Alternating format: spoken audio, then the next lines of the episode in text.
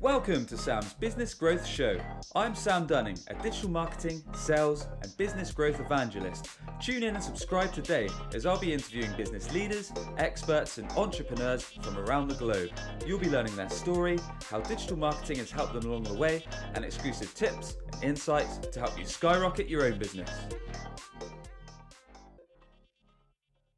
Rob, thanks very much for joining us. Really appreciate it and really excited to jump straight in. So, a quick intro for your good self, Rob. I understand you became a self made multimillionaire by the age of 30 after overcoming huge debts.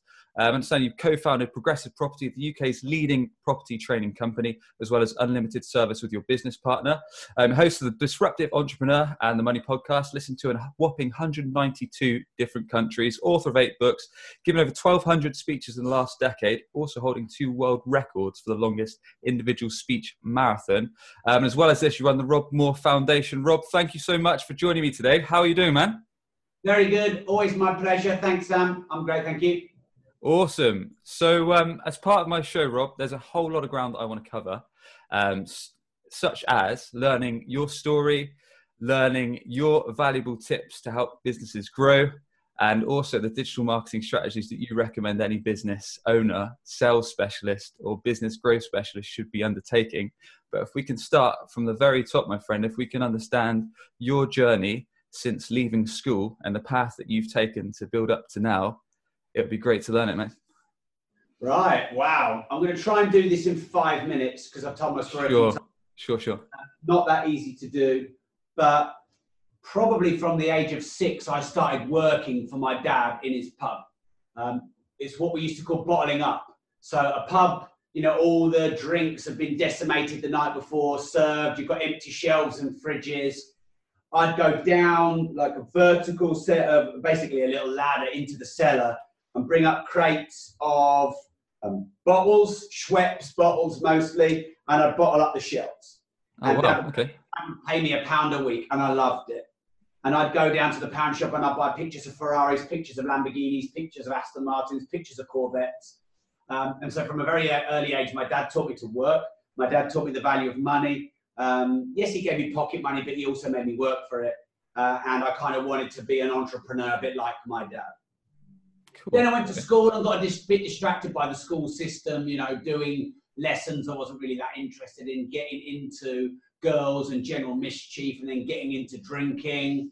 Uh, and by the age of 25, I'd got myself about 50 grand in consumer debt, credit cards on credit cards on credit cards, car loans.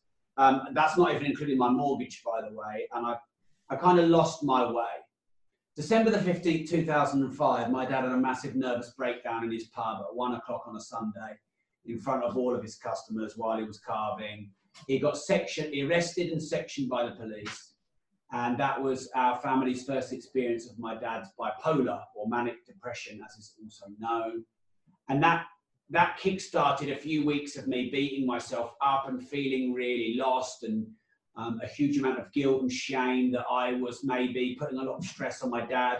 He paid me to go to school, you know, as in he paid for my private education, paid Okay. for me through uni, and paid for my accommodation. Uh, and I was a bit lost, flippant, maybe a little bit complacent, maybe a bit cocky even. And that really shook me the hell up. And I spent a few weeks soul searching. And then I decided to pull myself together and go and make something of my life. Um, I was doing a bit of art on the side, trying to make it as an artist. That wasn't working. But a gallery owner, he had been saying to me, Rob, you should get into property, you should get into property. And I'd been ignoring him. You know, I felt like, well, I haven't got any money and I don't really like, you know, capitalists. I was a bit, I like, used to like to listen to Rage Against the Machine. I used to be a bit anti um, anti-capitalism, anti-money. Ironically, I was skin. Um, but this time I was a little bit more probably desperate, searching. So I went along to a you know, just a small property networking event in Peterborough, and I met my business partner Mark Homer. I'm still business with, partners with today. Awesome. Okay. 15 years on. Um, we bought hundreds of properties together. Like you said, I became a millionaire um, before the age of 31, um, just because I felt like I found a, a calling, a, a fire in me, I suppose, that was already there. But I would, uh, my fire had turned into a little boiler pilot light. It was always there, but it was just a little pilot light, and I kind of got it. Okay, Rob. So you're saying you were around 50k or so in debt when you're about 25 or so. Obviously, your dad had this massive incident, which was a huge blow, and that was sounds like it was a turning point when you realised you had to kind of turn things around. You wanted to focus on on the business side of things, but you were quite into art at the time. You said. Yeah. Okay. Cool. But then you you heard about this um, property event which you went to, met your met your future business partner. But what what were the steps you took to get yourself out of this massive debt hole? and turn things around. What exactly happened, Rob, and how did you spin it? Okay, so the first thing was I um, started to meet up with this guy, Mark. Okay. Uh, probably once to twice a week. He gave me some books to read, and I read them. With I always read the books he gave me before I went back to see him. So he gave me Think and Grow Rich, Richest Man in Babylon, um, he gave me a few others, and instead of like taking a month to read them, I'd read them in two days and then go back and see him, having read the book and asked for more. Now, I hadn't read a book before then since Fantastic Mr. Fox when I was like seven years old. I'd never, I'd never been into reading. I actually didn't like reading. I'm not actually that good at reading. You know, when you read and I say the words out. I'm slow at reading. I Dude, I'm exactly the same. Like I'll read a page and it'll take me like two minutes. My girlfriend will read a page. She'll be done in about ten seconds. And She's like, Sam, why are you so slow? So I know exactly what you mean there. So thank goodness now for audiobooks that you can put on two times speed because that's really accelerated yeah. my learning. Um, and Mark was really impressed and he was like, wow, Rob, you know, you're not normal. Normal people don't read these books. So we, we um, started going out uh, on weekends together and building a friendship. And then um, within two months, he'd help me blag a job at this property company. So my plan was I'll do my art evenings, weekends anyway, because I was painting at like two in the morning, listening to heavy metal and getting, being very depressed.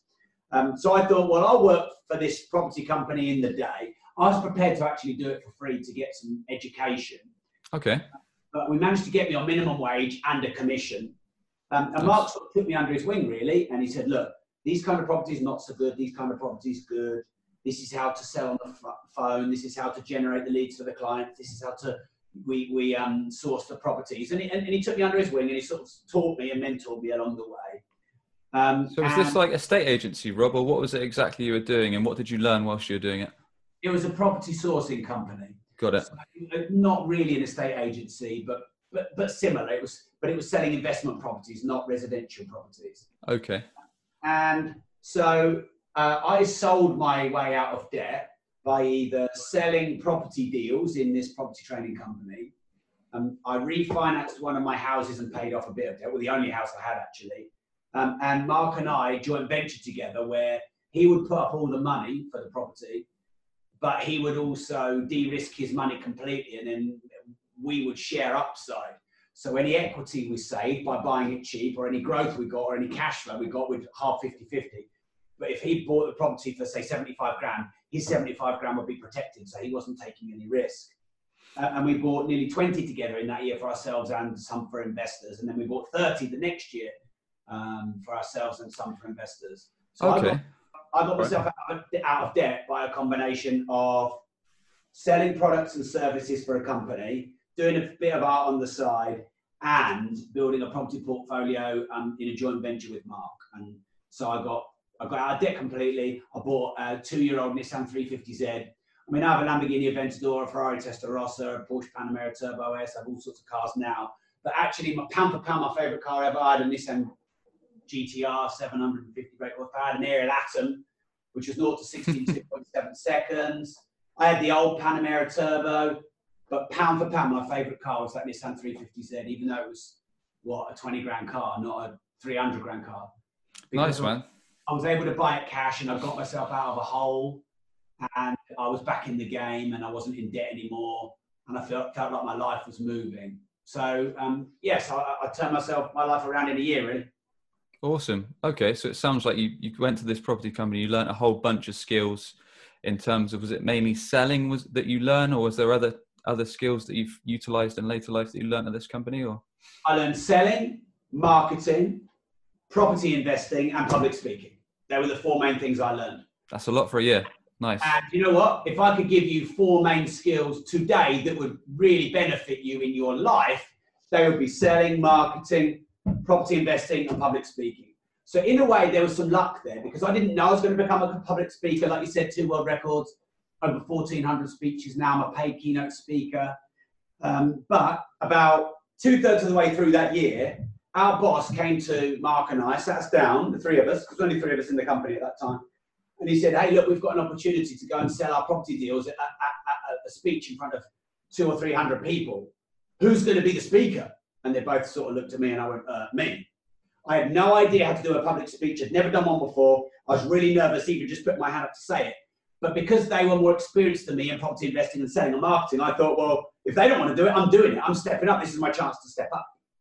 Uh, and, and I, um, I cut a deal with my boss, and that was he would pay for my speaking course, he would pay for my um, accommodation, I paid for my flights. We got me trained in public speaking, and then we did a little deal where um, I would get a commission and he would get a commission on all speaking that I did. And so it, that was very much a win-win. So yeah, sales is vital, marketing is vital, public speaking is vital, property investing. I own hundreds of properties now with myself, my business partner, our joint venture partners.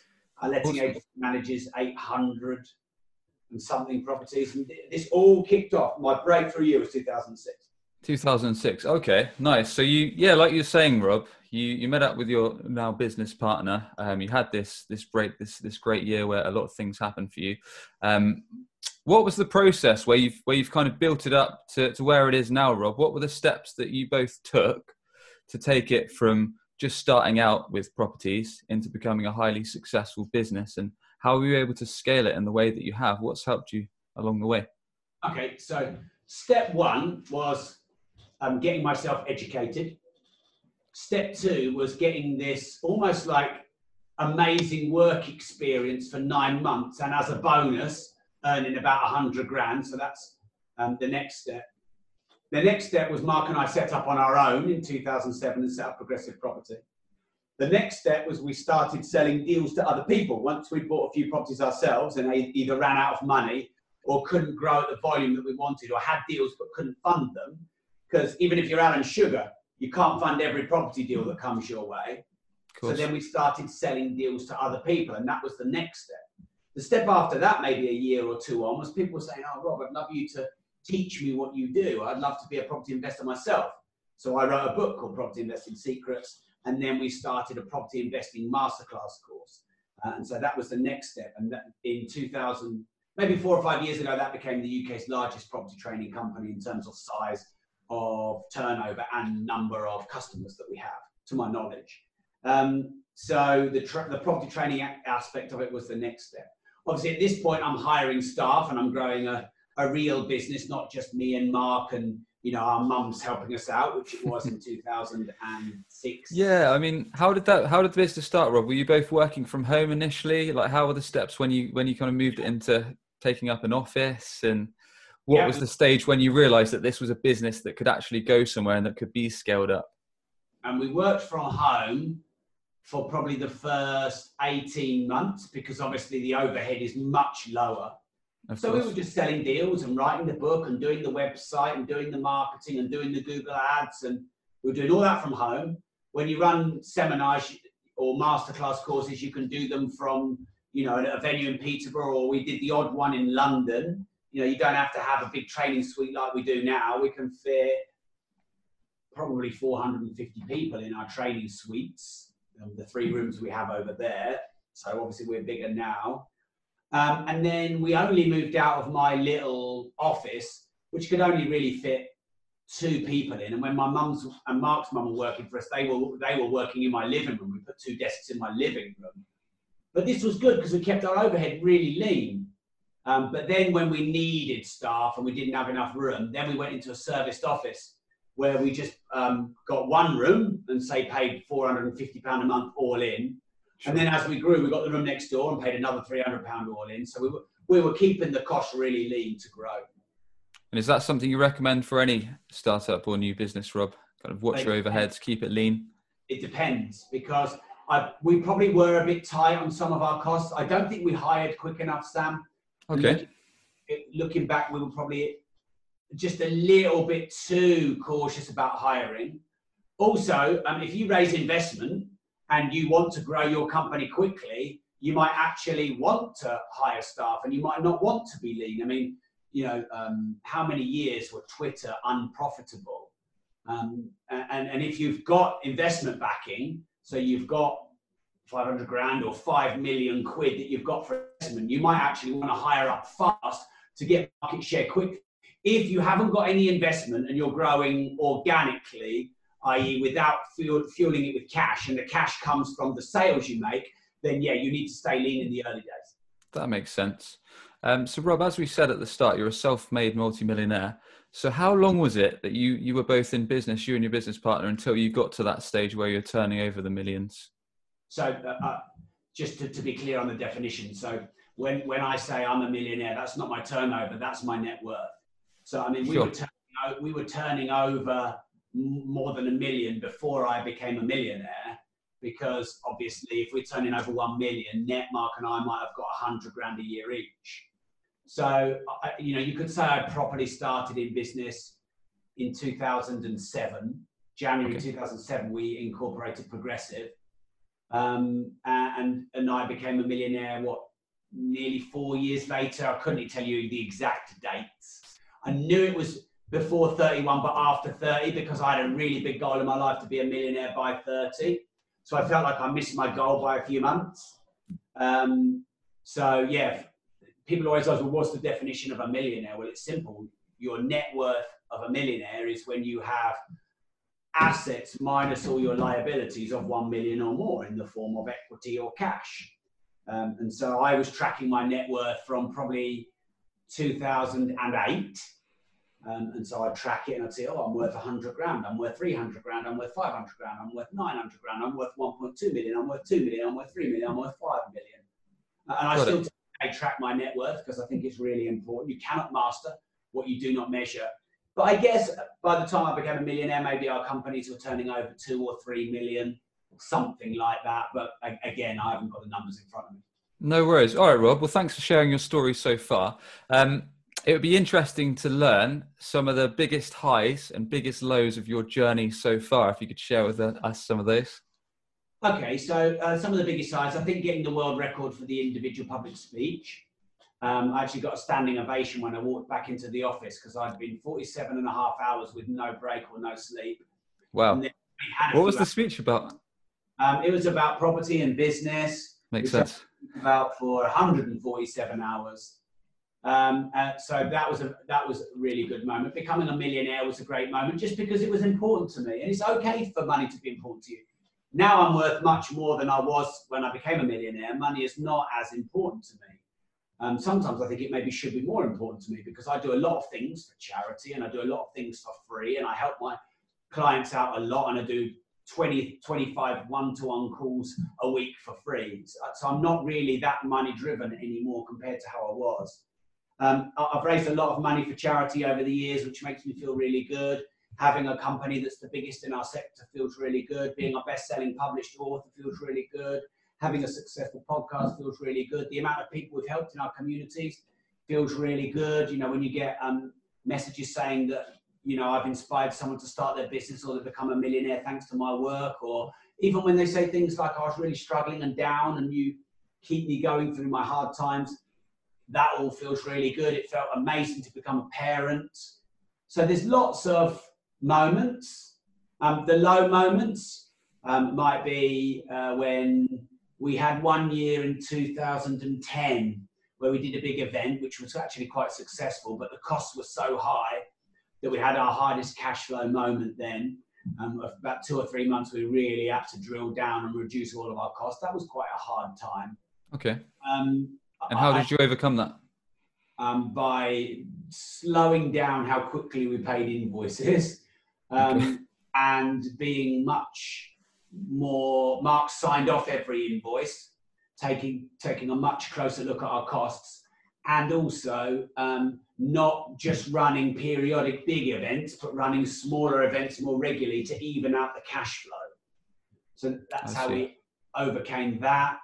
Um, I, I, don't really have that many low moments. I have challenges every day, Sam, because you get to a certain size in business where there is no good day and there is no bad day. There is just good and bad in every day.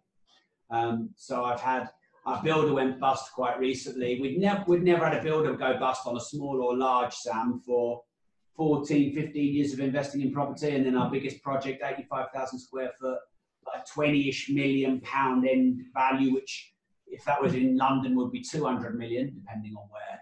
Um, and we, we, gave our builder 300 grand for their first tranche of money to start, and they just went bust, and we lost that, and then we had to take the project over ourselves. Oh man, okay, so that was a that was a pretty big blow by the sounds of it. Yeah, I mean, a hundred unit development. That is wow. So that was obviously not much fun, and that happened a few weeks ago. Um, oh, that was really recent then. I had a little bit of a wobble last year because I, there were quite a few things around me going wrong, and I, I, did feel like there was a lot of pressure on me, and I felt quite alone. I actually ended up I'm hiring a therapist. Um, I, I, have had mentors, coaches. I've, I go on loads of courses. I'm in masterminds, but I'd never actually had a therapist before. And I thought, well, maybe I should try that because you know, a mentor wants to fix or a mentor wants to give you solutions, but, but often you don't get a full chance to air how you feel, whereas a therapist will just let you air everything, and that's been healthy for me. So awesome! No, it's refreshing to hear you opening up about this kind of stuff as well, Rob. So that's that's good to hear. Okay, so there's there's been a whole bunch of highs and a few few big blowing lows as well, by the sounds of it. Um, Rob, on this show, we like to take the angle of how digital marketing has helped you and your business grow um, amongst the years. So, are there any digital marketing channels that you can recommend to any listeners, any business owners, or people thinking of starting a business, or anyone in business or sales generally? What are the yeah. digital marketing channels that have helped you to scale your business so far? Uh, well, most of our business is done digitally. Uh, most of our marketing is done digitally. And I would almost say what digital marketing channel doesn't work, not what does. YouTube ads are fantastic for us at the moment. Facebook ads have been great for years. Google ads were brilliant in the mid 2000s, and every year they've got a bit less effective for us. But really, that space has just moved into Facebook ads. Facebook groups are an amazing source of customers and clients and community members. Um, I have a supporter program on um, Facebook, which is quite rare. Not many people in the world have that, and that's um, I have 2,500 premium supporter subscribers. Patreon is a great source of revenue for giving people extra products and services where you can get a residual income. We're living out here on Instagram, so obviously reach quite a lot of people on Instagram. My podcast reaches, it's actually now 202 countries across the world. Um, we've had millions of downloads and subscribers for, for my podcast. So um, YouTube, we're really upping our game on YouTube, putting more content out, better quality, and we're getting hundreds of new subscribers a week organically.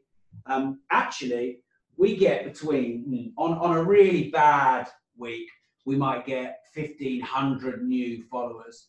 On a really good week, we might get 6,000 if we're running a competition plus just on social media for free with no ads. I think we got two, was it 2,700 this week? Yeah. So that there's no ads, no spend. We're just putting out content and we're organically getting. Now, if I wanted to pay that for a, a, a lead on Google or Facebook or YouTube, that might cost me eight quid, yeah. 12 quid. Yeah, let's do 2,700 times 10. Well, there you go. 27,000 pounds that would cost me a week. A week in lead generation to get that many followers. So social media is a great digital marketing source. Now I do free and paid. Because the thing with free is it's more organic, it's more unpredictable, it's slow. The thing with paid is you can ramp it up, speed it up, it's more predictable, but of course you're taking risks because it costs money. No, that's it. Okay, Rob. Well, it sounds like you're investing in a whole bunch of channels, pretty much. And is that advice that you would give to businesses to invest into all channels, or would you be a bit more specific? For example, if there's startups listening, should they be looking to go in invest money in paid ads? Should they be looking at all the social channels? Should they be trying to do their website and guide people to there? Or is there specific advice that you could give to these yeah, kind of startups? Is. So I think you should be on all the channels um, because right now, nowadays, people don't just use Google for search. They use Facebook for search. They use Instagram for search. They use podcast for search. They use YouTube for search. Whereas what? 10 years ago, 15 years ago, everyone was really using Google for search. So people forget now all these new social platforms, they're also search engines. So if you don't have a YouTube channel set up, if you don't have a podcast, if you don't have an Instagram profile, if you don't have a Facebook group and a Facebook page and a Twitter feed, then you're not searchable on all those channels. But what you can't do is divide your time 10% across 10 channels because you end up getting nowhere. So what we do is we're on all the channels, even TikTok and the newer ones and Patreon now and support. We're on all the channels, but we might we might focus 70% of our time on the main one. So at the moment, that's probably Facebook. 20% of time on a couple, and that might be, for example, um, podcast, YouTube, Instagram, and then 10% on all the others. So we're still we're on them all, but we're dividing our time non-equally because people, you know, often say, "I've got 10 jobs to do today. I'll divide my time between the 10." But one job might be worth 10 grand, and one job might be worth 10 pence. So you you, know, no two tasks that you have or social media platforms that you have have the same value of time. Got it. And would you say there's one specific digital marketing channel that people should be looking at right now? From my own perspective, Rob, our company Web Choice, I can say that LinkedIn's probably giving us the best ROI because it has such a great organic reach. Yeah. And engagement is so high if you spend the daily time. But is there one channel that you'd say that businesses need to be using? Okay, so actually, you just reminded me, Sam. Websites, I think, are less relevant nowadays. Oh, really? What's I, that? I, I, well, I Google searched someone who's a LinkedIn, well, he calls himself a LinkedIn trainer.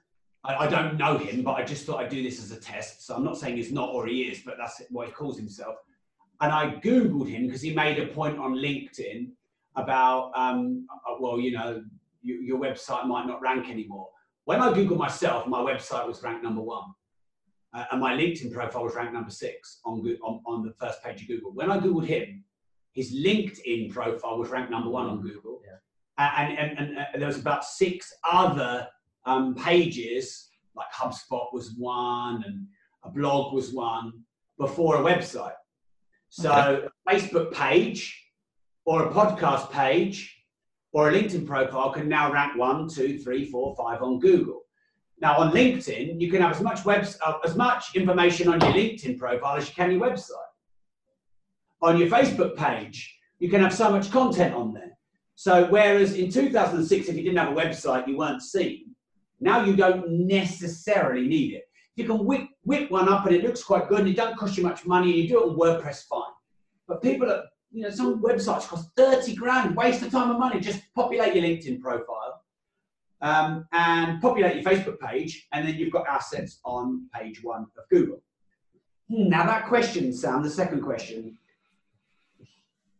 there is no one all singing, all dancing, superpower social media platform. Because if you are an interior designer or a chef, Instagram is probably better than LinkedIn. If you're in recruitment, LinkedIn is hands down the best if you do, um, if you've got a voice for radio and you've got a radio or broadcasting background, podcasting is going to be better. If you're brilliant on video and you're great at editing, YouTube is going to be better. So you couldn't say one is better. What I would say though, and I'm going to agree with you on this, Sam, the great thing about LinkedIn is organic reach kills all other platforms because Facebook will give you reach within your followers, whereas LinkedIn will give you outside of your follower reach. Exactly. No, I, I completely agree. And I'm glad that you said, Rob, that there's no specific channel that wins it all. I, I'm under the exact same view that you have to understand one, what works for you in terms of if you're comfortable with. Yeah.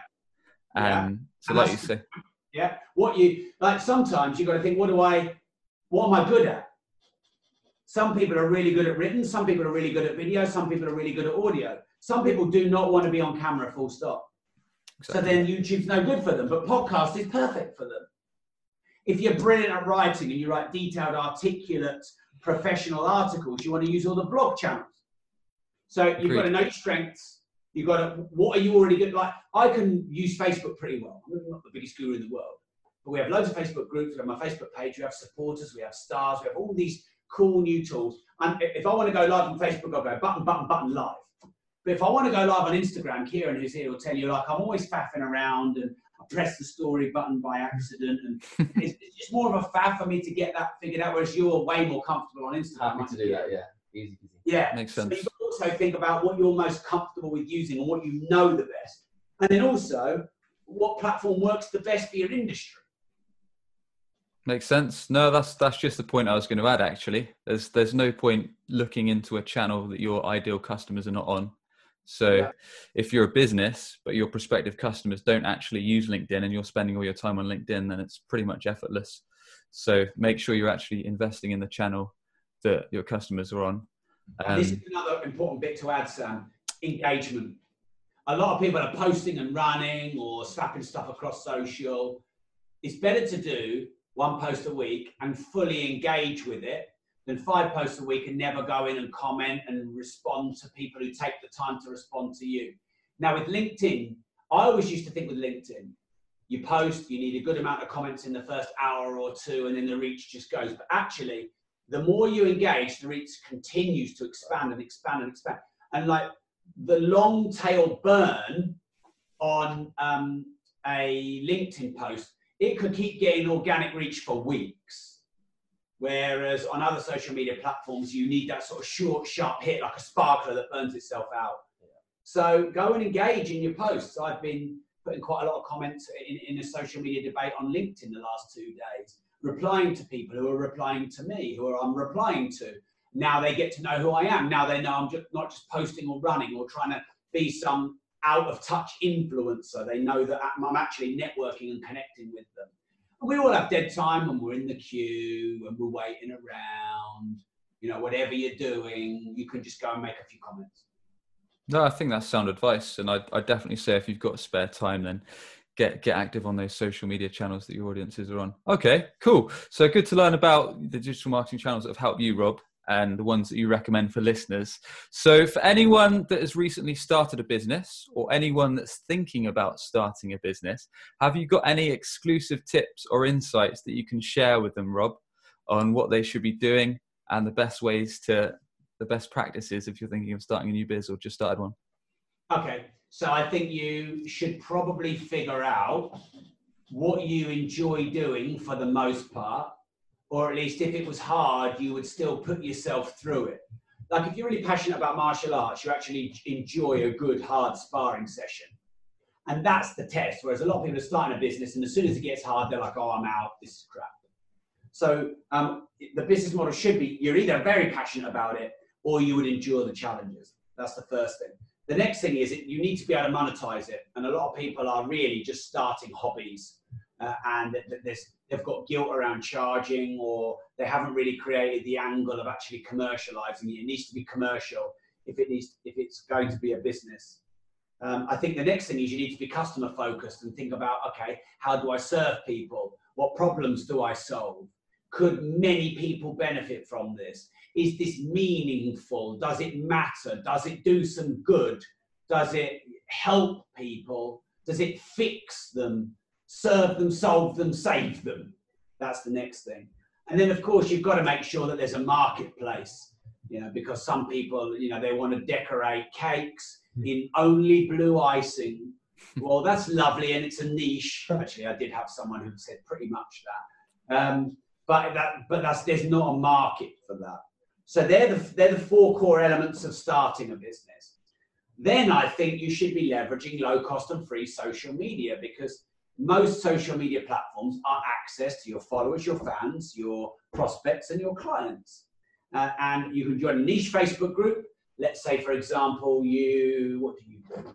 Um, my sister, she buys and sells like jewel clothing. Okay, nice.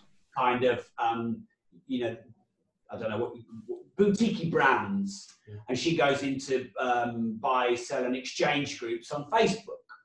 I um, run property courses, and there are at least five UK property Facebook groups with 20,000 plus yeah. members in. I'm into hi fi, and there's two really big hi fi groups for people who are just into hi fi.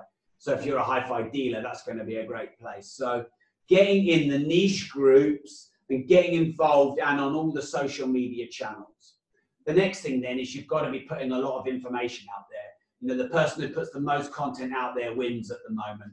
Um, so more content, faster, more frequent. Volume over quality, Rob?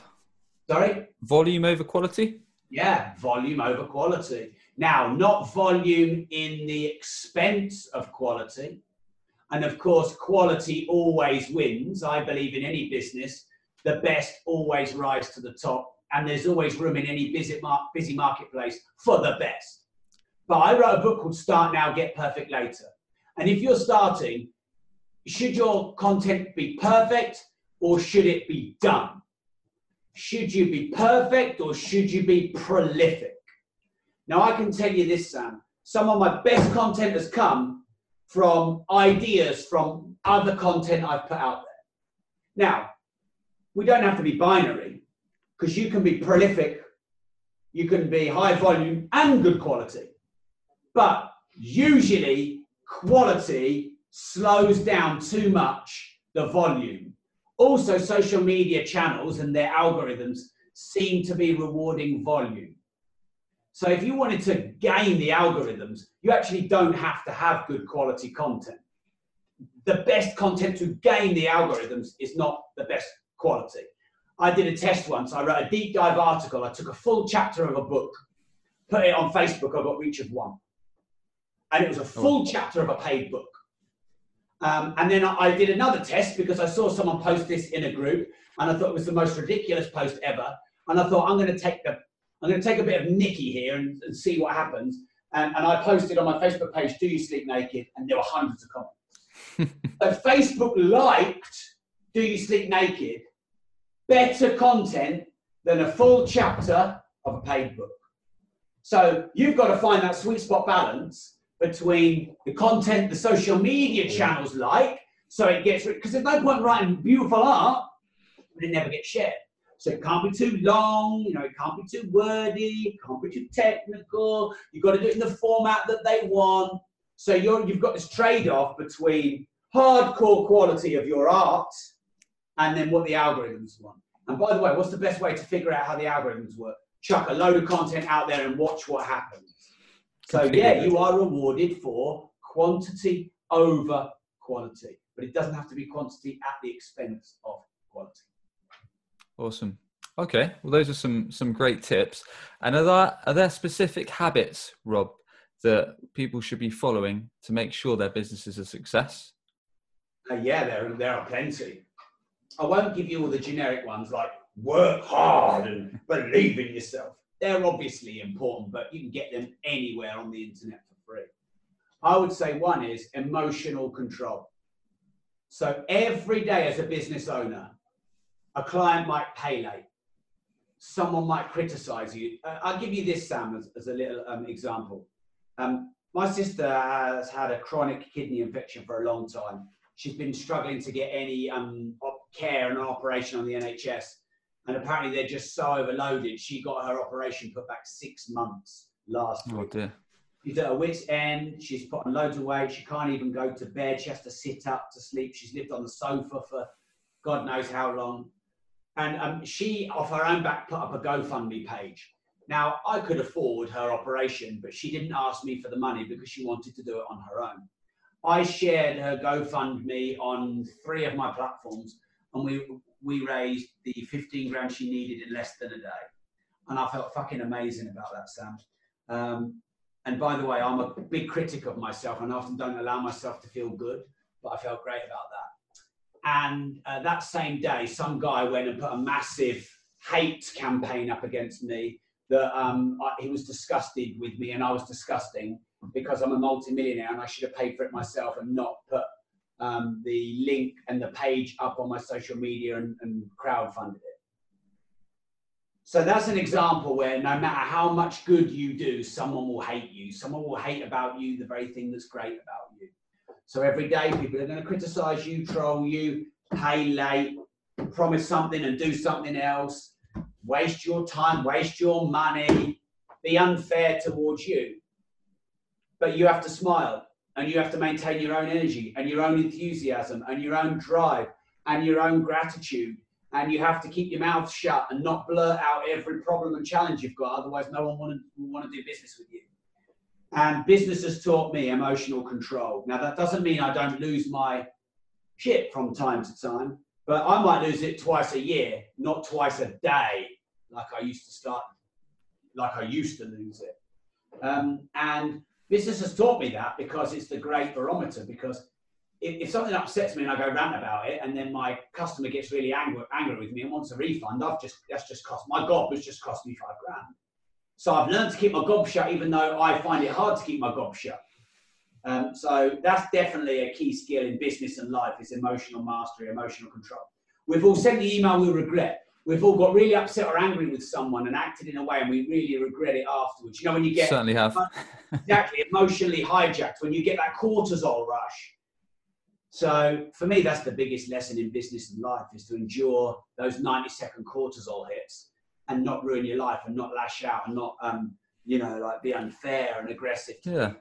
That's a great way to look at it, Rob. Emotional control. I've not really heard it in that phrased in that way before, but like you say, a lot of a lot of times where think, things feel they're at the worst, it's only a very short time in, in the history of 90 seconds when you be doing things. Exactly. When you, feel, when you feel cortisol hijacked, i.e., your body goes into complete lack of control and you just feel this immense stress come over you, that lasts maximum 90 seconds. Mm-hmm. So walk away, get on your own, stick some headphones on, shut your mouth, because I, I know I've made most of my mistakes are in those 90 seconds. I would say 90% of my mistakes of my whole life are in those 90 seconds when you just go, ah, and shout at your kids, even though it wasn't their fault. Or you just blurt out something on social media. The next thing, Sam, is people talk about persistence, and I believe it's important to be persistent, but I believe it's even more important to be consistent. And I think people get the two confused. Consistency is following a repeatable process without a lack of enthusiasm, without a loss of enthusiasm, and every day following a routine and performing, uh, you know, a, a task or a day or a process better and better and better. Persistence is that like dogged determination, just keep pushing, pushing, pushing, pushing. Well, sometimes when you keep pushing, pushing, pushing, pushing, you push people away. You know, if, if you're chasing someone for a podcast interview, Sam, let's say you're let's say I'm chasing you to get on your podcast. Well, how many times do I push you before you go, bloody hell, he's a bit desperate. I'm not going to go on your shit. That, yeah, that's a great point, Rob, for anyone listening, especially if you're in sales or in your business development or you're trying to grow your customer acquisition. How do you go about chasing someone that you want to do business with or you want to invite to something without sounding pushy, rather adding value so they want to work with you or collaborate with you? Yeah, so I think there's two schools of thought here. So Grant Cardone would say you just keep pushing 10x until you get there. I interviewed the uh, founder of Grenade, and he said, "I'll ask someone once. I'm not asking them again because I'll I'll just prove to them that they should have said yes, and they'll come back to me when they're ready." I think I probably sit somewhere in the middle. So if we go for a great guest for our podcast and they decline, normally what we do is approach them again in three to six months. We don't go, oh, come on, oh, no, no, no, no, no, no, you know, pound them every five minutes. Um, so, yeah, maybe somewhere in the middle. And also, if you're going to go back to someone, go back to them with something. Don't just go, oh, come on, do it. Go back to them with uh, some new information or a new offer um, and be smart with the way that you communicate with them. No, that's that's great, great bit of advice. I mean, I I try to do similar when I try to invite people on the, on the show, just like you kindly joined me, Rob. Try to add a little bit of value. So whether that's like I read something that you posted recently on LinkedIn, that was really great. I actually interviewed X the other day, and we talked about something similar. Check this out. I think you might be interested. Plus, you can plug your company at the end of my show. How does that sound? So yeah. offer them something in return, rather than just asking, well, asking, asking we all know the sort of person that never really is bothered about us until they want something. Now, I have no problem with asking for something I really need if I really need it. But if I have given or at least communicated without the desire for asking for something for someone a few times, I've built a bit of goodwill to ask them. So I just send random voice memos saying, hey, thanks for being a good mate. Thanks for being an awesome partner. Thanks for being a friend. I think you're an absolute legend it's quite funny. Um, Jay uh, Alderton's become quite a good friend of mine, and I just voice memoed him a couple of days ago because I've seen some of his work and I think he's doing some cool work. And just I just voice memoed him and I said, Jay, I just want to tell you you're a fucking legend for no reason at all, but I think you're a legend. I just felt like doing. I probably had a, a strong coffee, and he sent me a made-up message back, and I meant that. But why don't we do random nice things like that instead of just messaging people when we want something? Cool. Okay. Well, we've covered a lot of ground so far, Rob. Um, we've learned all about your story. We've learned your digital marketing recommended strategies for helping startups grow. Is there one thing that people should be doing, or businesses rather, should be doing with digital marketing that's going to benefit their business that they can start today?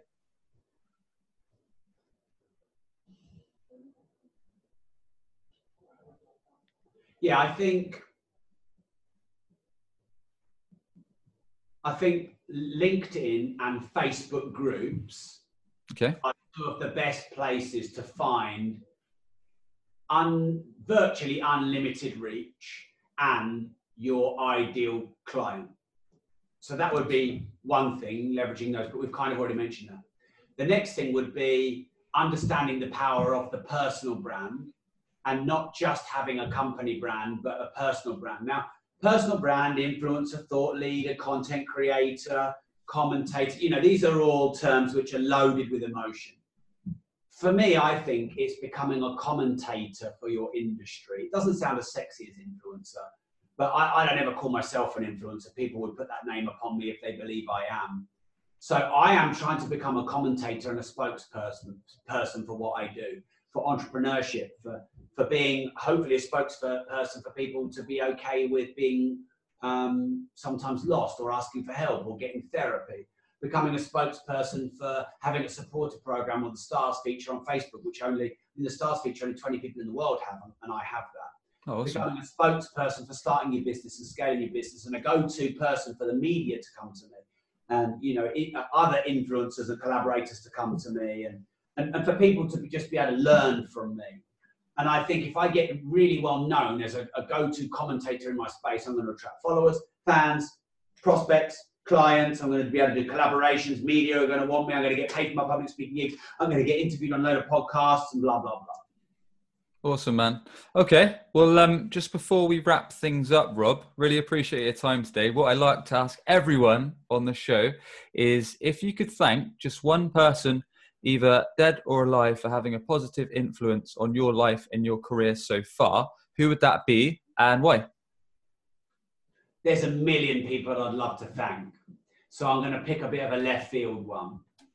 I would like to thank my ex boss for firing me. Ooh. Because in 2006, I had a job in a property company.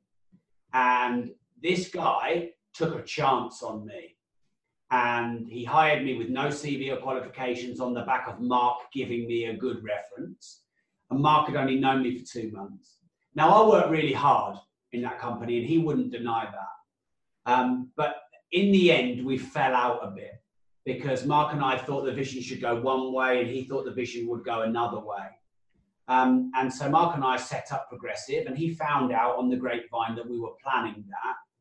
Uh, and he fired me and Mark on the spot, Mark and I on the spot. I was actually doing a reality TV show at the time, and I was only picking up messages once a week on a Sunday for an hour. And Mark left me loads of messages saying that he was fired and I'd been sacked.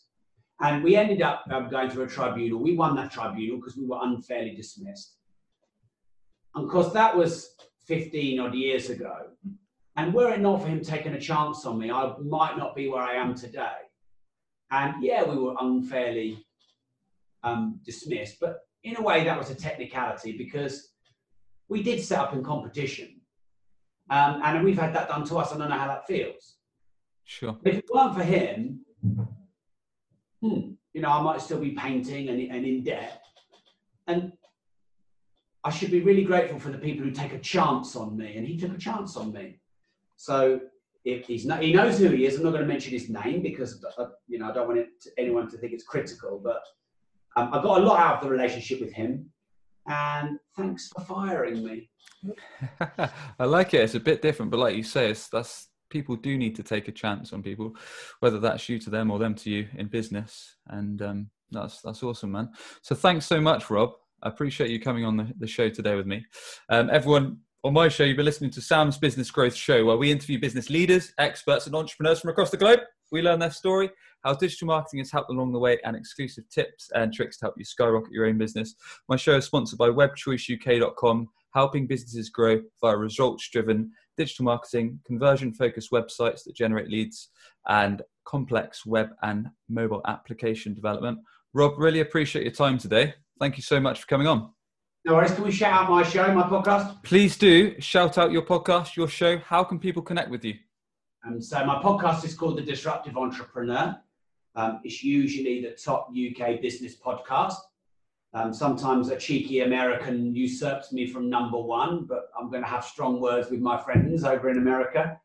Uh, if you search my name, Rob Moore, R O B M W R E, you can find me on every platform, whether it's books, audio books, um, YouTube videos, loads of content. We do. I do about five or six posts a day now on Facebook. Um, obviously, my Instagram channel, so you can just find me anywhere you like, whatever platform you prefer. Amazing. Thank you very much, Rob. Thanks, Sam. Take care. Cheers on you. Subscribe today for more digital marketing, sales, and business growth tips from the experts.